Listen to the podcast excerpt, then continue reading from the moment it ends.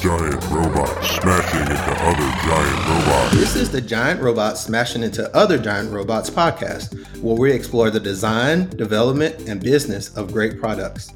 I'm your host, Will Larry, and with me today is Iris Shaw, founder of Emerge One and Projected.ai, and host of Off Balance and Nothing Ventured podcast. Iris, thank you for joining me.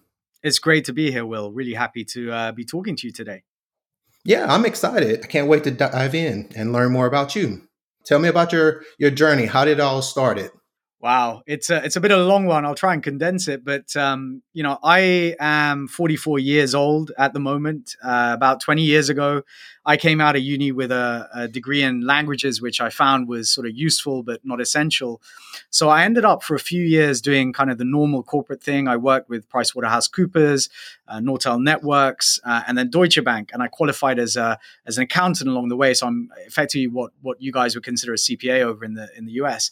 I then kind of up sticks. I spent the next 10 years of my life running a group of manufacturing and trading businesses alongside a property portfolio out in Papua New Guinea, which is, you know, a very, very interesting place to be. Definitely one of the hardest uh, environments to be building uh, and running businesses uh, for many reasons. I've had everything from people coming into one of my offices with guns. I had one of my factories burned to the ground and everything in between. So, really, really great learning experience and certainly amazing to learn about physical products, you know, the manufacturing and, and distribution and sale and so on of, of uh, actual physical products. And then in 2015, I came back to the UK, didn't really know what I wanted to do. Uh, and so I had a bunch of coffees with people and ended up as a founding CFO in an edtech venture. Uh, which was a joint venture between Eton College, which is one of the premier schools here in the UK, where famously all of our prime ministers seem to come from, and Founders Factory, which is an accelerator that was founded by Brent Hoberman of lastminute.com fame so that was really exciting. Like I was straight off the boat from Papua New Guinea, sitting 10 foot away from Brent Hoberman, learning everything that there was to learn about tech sector here in the UK and, and beyond, and had a really great couple of years working in that business and learning really everything there was to know about the VC ecosystem, uh, the early stage ecosystem, how to build products, how to finance them, how to sell into new territories. We were operating in China at the time, and all sorts of other things. And then in 2017, I decided it was time to move on and I became what you guys would probably call a fractional CFO. So I worked across seed through series C businesses, everything from ed tech to fintech, D2C, B2B, marketplaces, beauty tech, you name it, kind of been there, seen it, and done it. And in 2019 and 2020, started getting approached by FDs and CFOs that wanted to work with me. And I really doubled down at that stage and decided to build Emerge One into what it is today, which is a consultancy providing CFO services to uh, venture backed tech startups and scale ups. So we work with a huge bunch of businesses here in the UK that are backed by VCs. Some of the big names here, like Hoxton Ventures, Stride, Octopus, Outlier, uh, Founders Factory, and others. And I'm really, really passionate about helping founders build their businesses in a scalable and you know sensible way i guess especially in the current environment. And so we're really lucky that we're trusted by you know these vcs and the founders that we work with to deliver you know really great services to them. And then a couple of years ago because i'd been working kind of in the tech sector for so long I started noodling around with a couple of ideas of projects that I wanted to move forward with. I raised a really small kind of pre seed back in 2021 and started building a product which is today projected.ai which we have just launched or in the process of launching at the moment. And what that is is effectively an email newsletter if you can believe it but providing internal and external data to our client businesses. So effectively it's like a flash report of your financials alongside some really sort of personalized news about what's going on in your industry alongside some other sort of bits and bobs that, that we're currently building in on top of that, like a couple of years ago, again, I realized that I had a really good network of people that I had relationships with. And I decided to launch the Nothing Ventured podcast to start speaking with people that operated in the VC ecosystem here in the UK and beyond. So I've been really fortunate to have guests like Hussein Kanji from Hoxton Ventures, Matt Conwell from Rare Breed Ventures in the US, and, and various others. And really got to talk to them about why they got into venture, what they see is happening in the market, you know, what are they excited about, and, and all those sort of things. Because to be honest, I'm really passionate about learning and understanding about where people are coming from, why they do what they do, what drives them, what, what they're passionate about, but equally the sort of challenges they've also faced. And that, you know, that's been going now for 60 odd ep- episodes. We're launching season four uh, shortly. And I'm really lucky and fortunate to have been able to do that. And then finally, at the back end of 2022, so in December, actually, just as I was jumping on a plane, I sort of released uh, something on LinkedIn, which was like 100 lessons that I've learned as a CEO and CFO over the last 20 years of operating. And unexpectedly, the thing went viral. I've had close to like a million views on it, thousands of likes, hundreds of comments and reshares. And I decided to turn what was effectively just a list into a short form podcast, which uh, has turned into Off Balance. So we're releasing that daily and kind of expanding on each and every one of those topics that I went through in that list. So yeah, look, I mean, I'm kind of, you know, someone with a finger in a lot of pies. I'm a massive generalist, so I love getting involved in different projects at different times. But I'm really fortunate to be able to do what I love doing. It's just been a wild journey for the last, you know, 7 years certainly, but you know, the whole 20 years of my life. I love it. I love it. I love every idea that you had. It, it, it weaves into that venture capitalist money idea. So let's let's start at Emerge One. When did you have that aha moment? This could work. So I, I, work a lot in strategy, right? So there's there's two forms of strategy. There's emergent and there's defined, right? So most people know about you know a strategy that's written down. It's a playbook. They go out and they pursue it. For me, it was really emergent. Firstly, I realized that there were not that many great CFOs operating in tech, right? Because yep. it's not certainly here in the UK because it's to an extent a nation industry. And whilst there are great accountants and there are great finance leaders in larger businesses, actually doing that in a startup or a scale up is very, very different. Now, don't get me wrong, there are some great CFOs out there. It's just that I think there are far fewer than many people assume there to be. So that was kind of the first thing that twigged with me. And I, and I was seeing a lot of businesses picking up people and calling them a CFO when I knew for a fact there was no way that they really had the experience to be able to call themselves a CFO or to, to operate as one.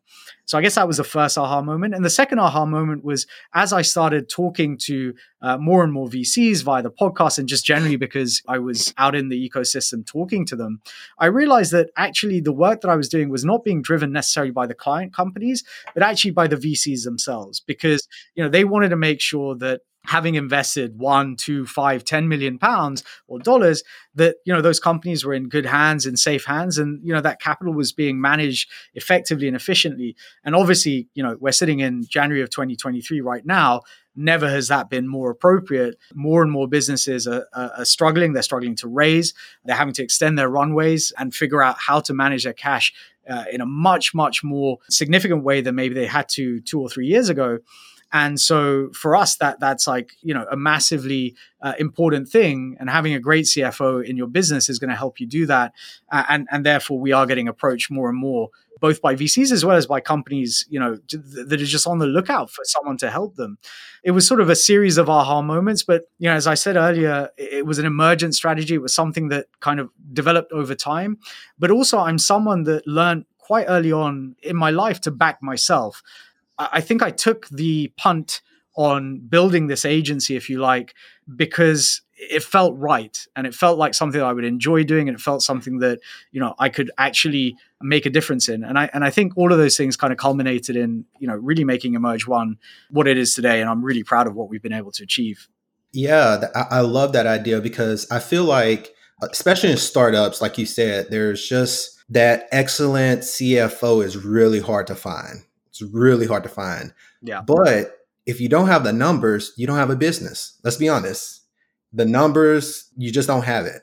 Yeah, it, it, it's crazy to me over the last decade or so, we've had like obviously this period of super cheap money, super cheap capital.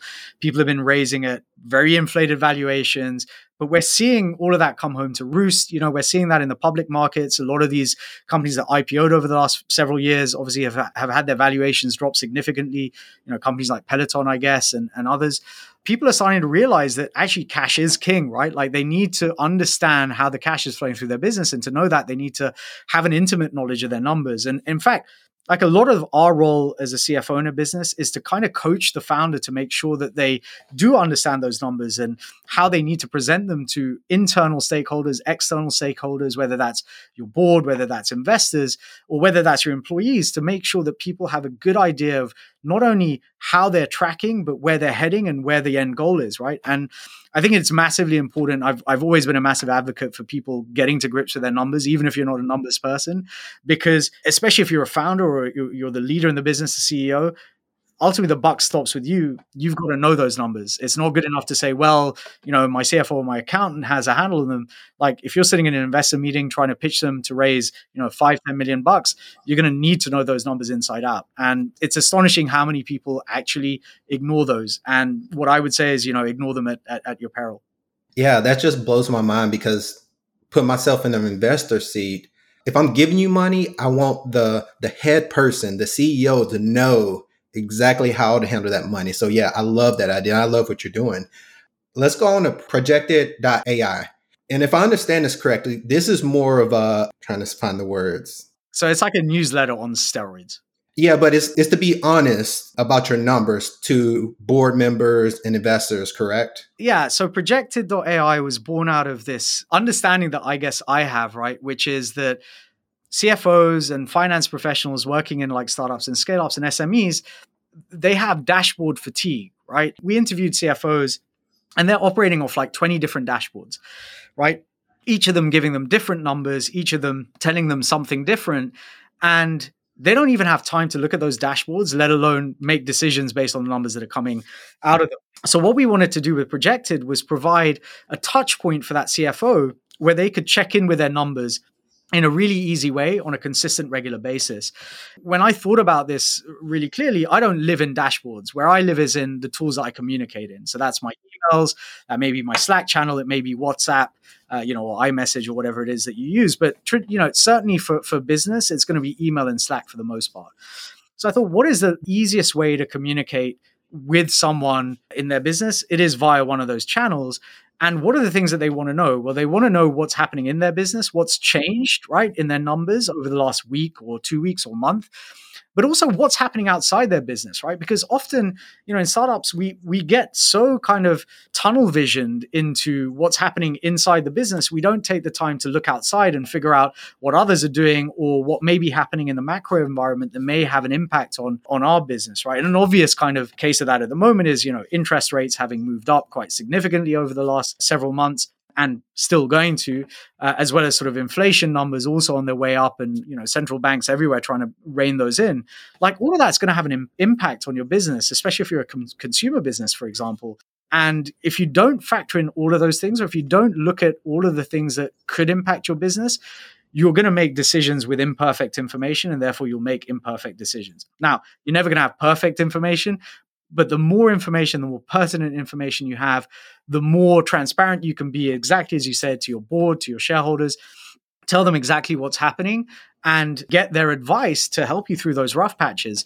Ultimately, we've got some tricks up our sleeves in terms of what we're going to be doing with those numbers and how we're going to be presenting them uh, and how we're going to be manipulating them uh, when, when we do show them to our users.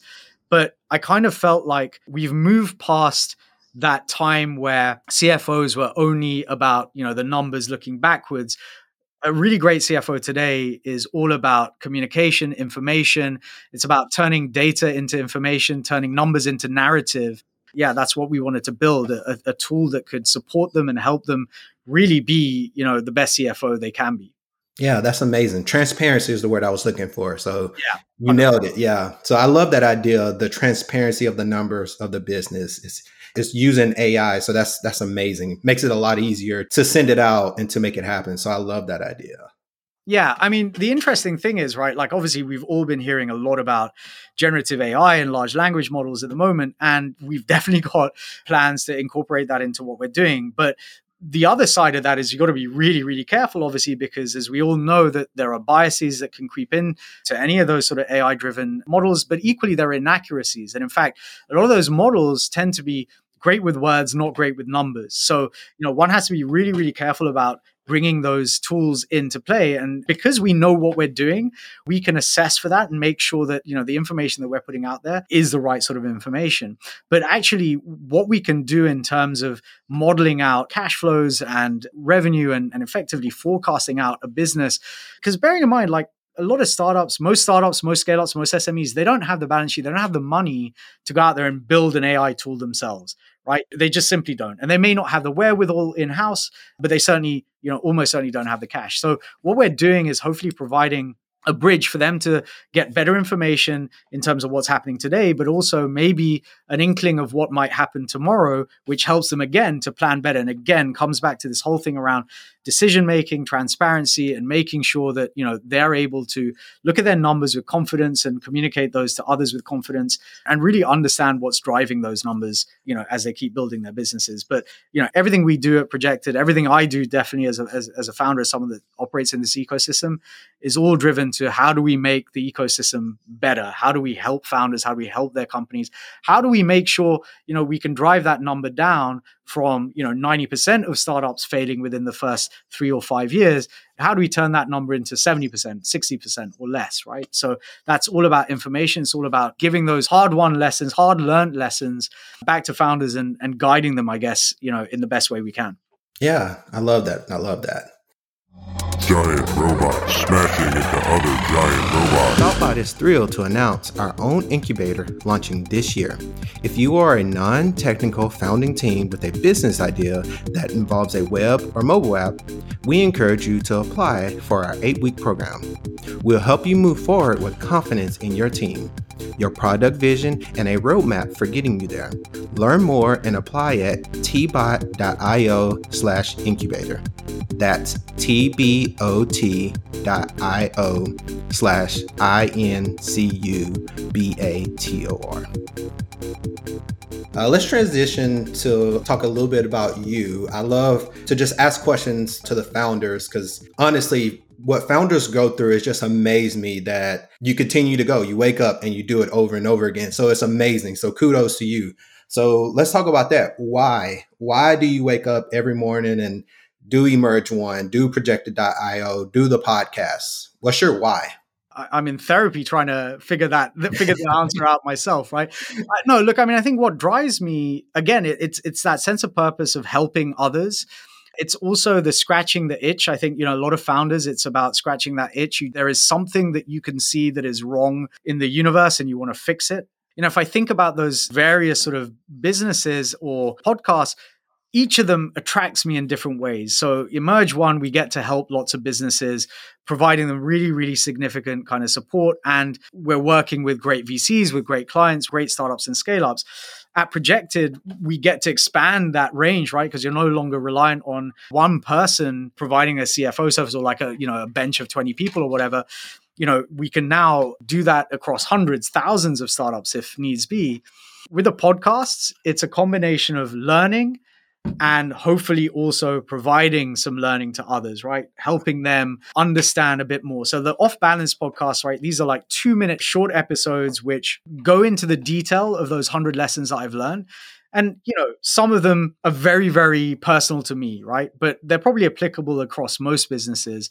And all I'm doing is exploring those in a bit more detail and hopefully passing that on so that some other founder somewhere doesn't have to go through the same pain of learning that lesson.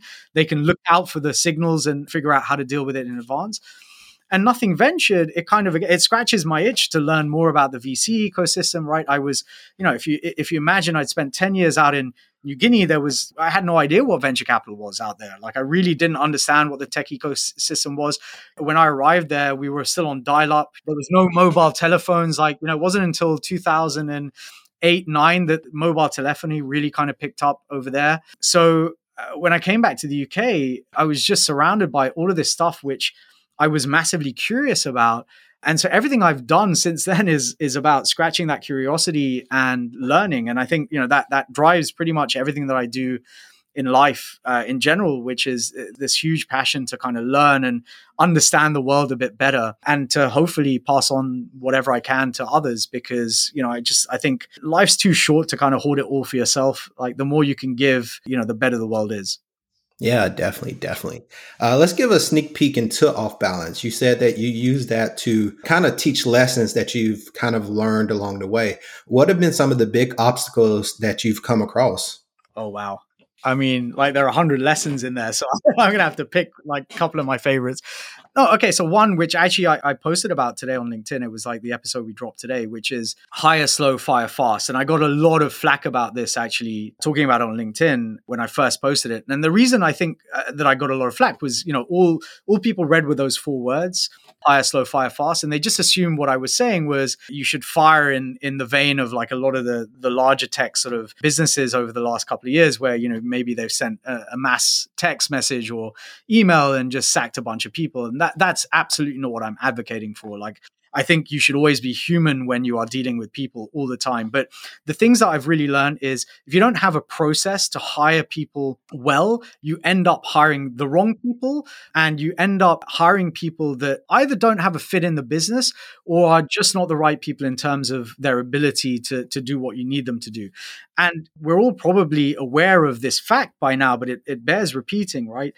All of us, when we are talking to other people, we look for reflections of ourselves, right? So when we are hiring people, we look for people that emulate how we see ourselves, whether that's in the way they talk, in the way they dress, whether they look like us, or whether you know whether they come from a similar background, right? And I think those are all obviously negative biases that we all need to remove.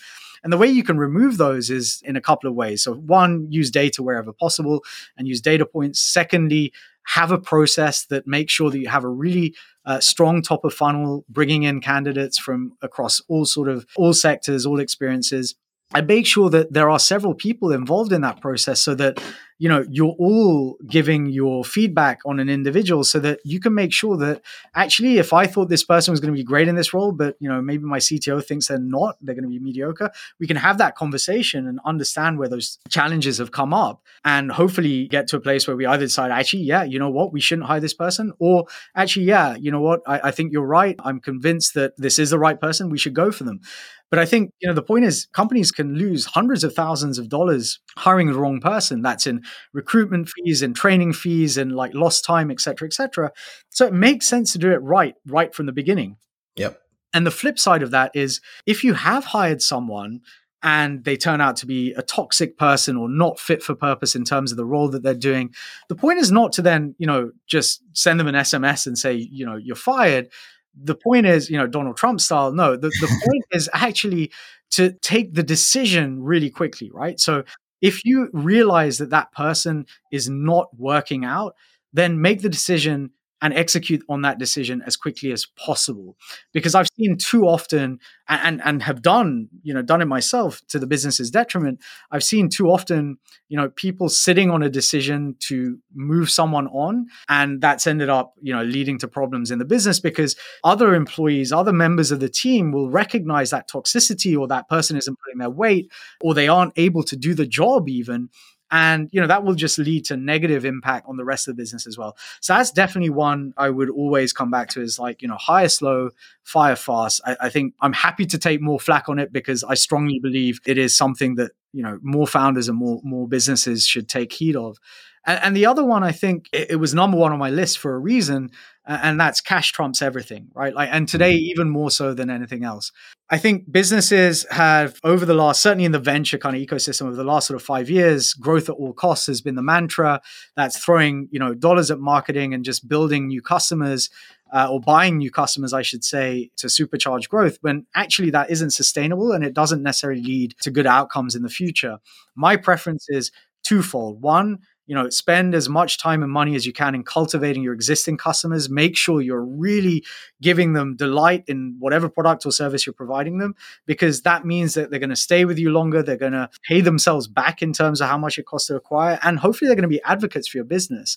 And all of that basically leads to a better cash bottom line right? And today always but today uh, over and above any other period i think over the last five ten years cash trumps everything because you know you are only as good as your runway. And when you run out of money in this market it's very hard to go out and try and raise additional capital. And raising capital at the sort of valuations that people have also been used to over the last several years is getting harder and harder if not you know impossible. So those those are probably the two that i would always come back to. So the hire slow fire fast cash trumps everything. And it's better to spend money retaining and loving your customers than trying to constantly acquire new ones.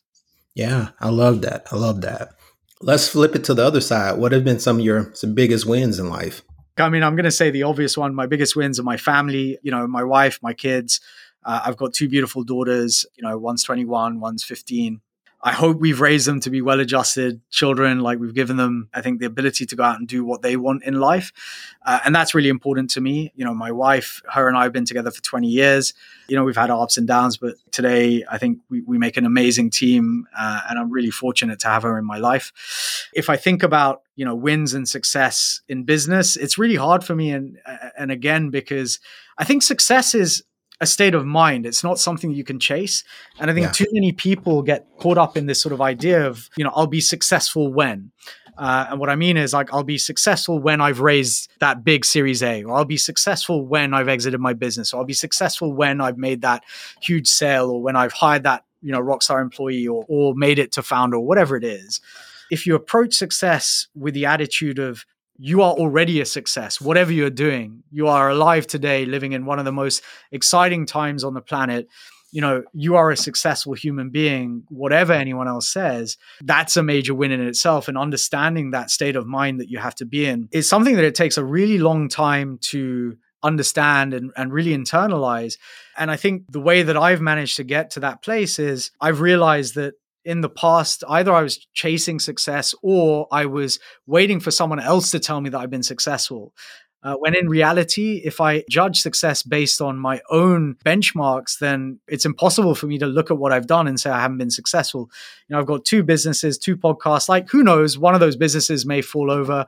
Uh, one of those podcasts may not get you know a single listener or whatever. But the mere fact that I've shown up and broken ground on all of that stuff for me is, I think, an indication of success. It's something I'm really proud of.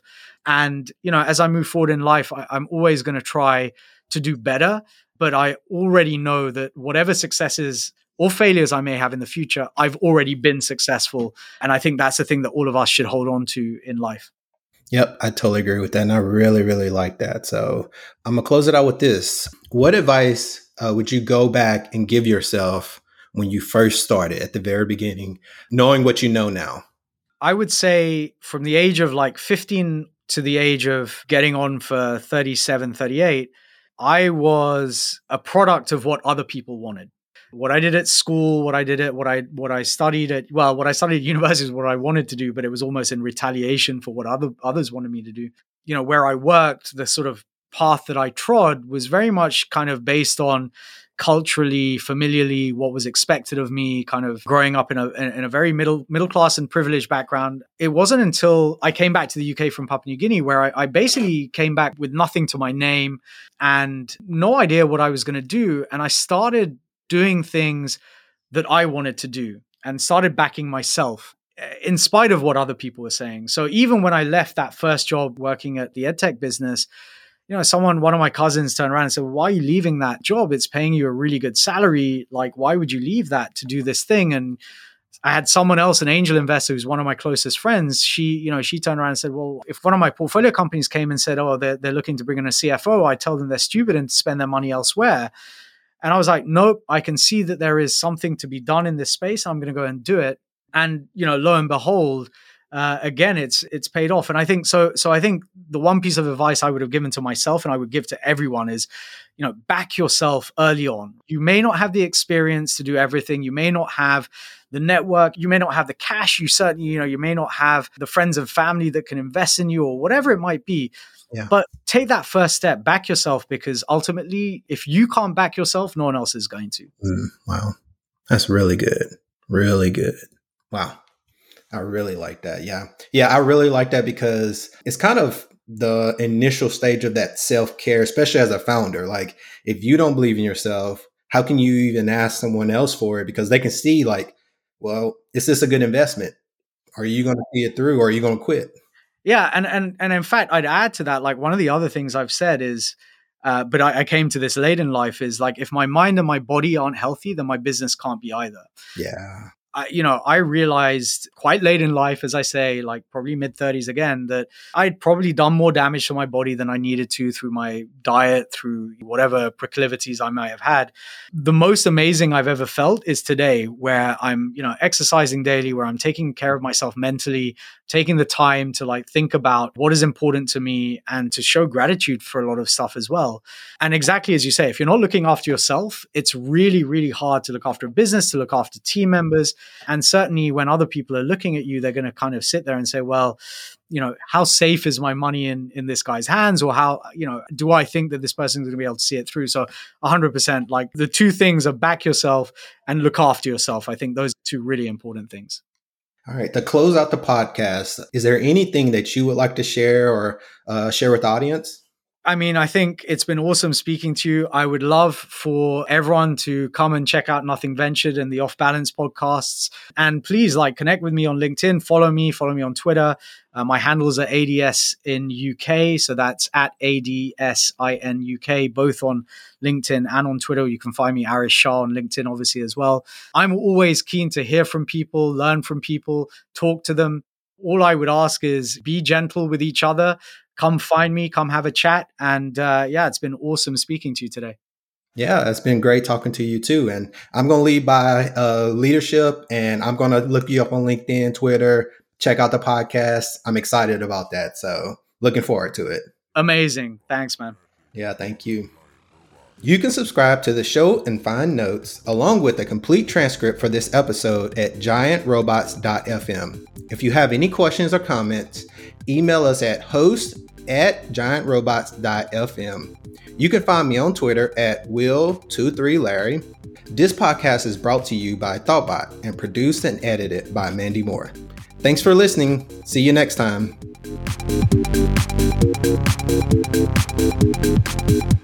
This podcast is brought to you by Thoughtbot, your expert strategy, design, development, and product management partner. We bring digital products from idea to success and teach you how because we care. Learn more at thoughtbot.com.